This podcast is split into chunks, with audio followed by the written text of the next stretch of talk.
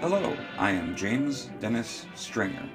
For all the impact Ethel Merman had on musical theater, almost all of her starring roles were played by others on screen, losing the role of Mama Rose in Gypsy to Rosalind Russell, May Daly in Du Barry Was a Lady to Lucille Ball, and twice lost the role in Annie Get Your Gun, first to Judy Garland and then to Betty Hutton when the former was fired.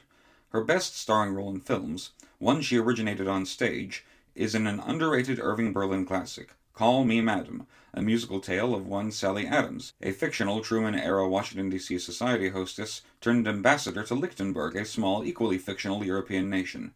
Practically on arrival, she is made privy to a financial problem plaguing the kingdom, which quickly balloons into an affair of the heart when her press attache falls in love with a princess royal, and Adams herself falls in love with a foreign minister.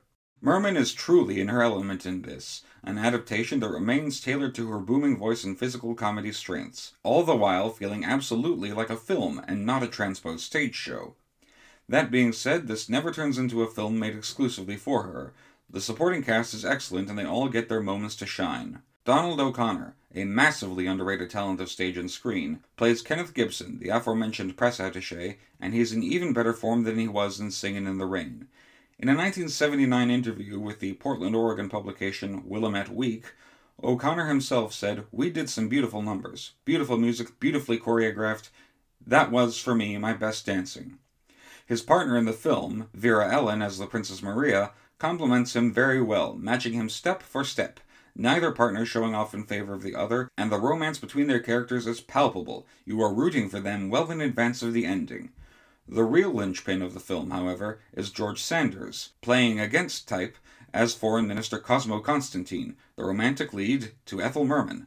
On paper, it doesn't make sense, given his repertoire of villains and sardonic cads, but most people don't know he was classically trained as a singer, and his lush, dulcet tones in such songs as Marrying for Love and The Best Thing for You melt your heart and finally give you reason to cheer for him.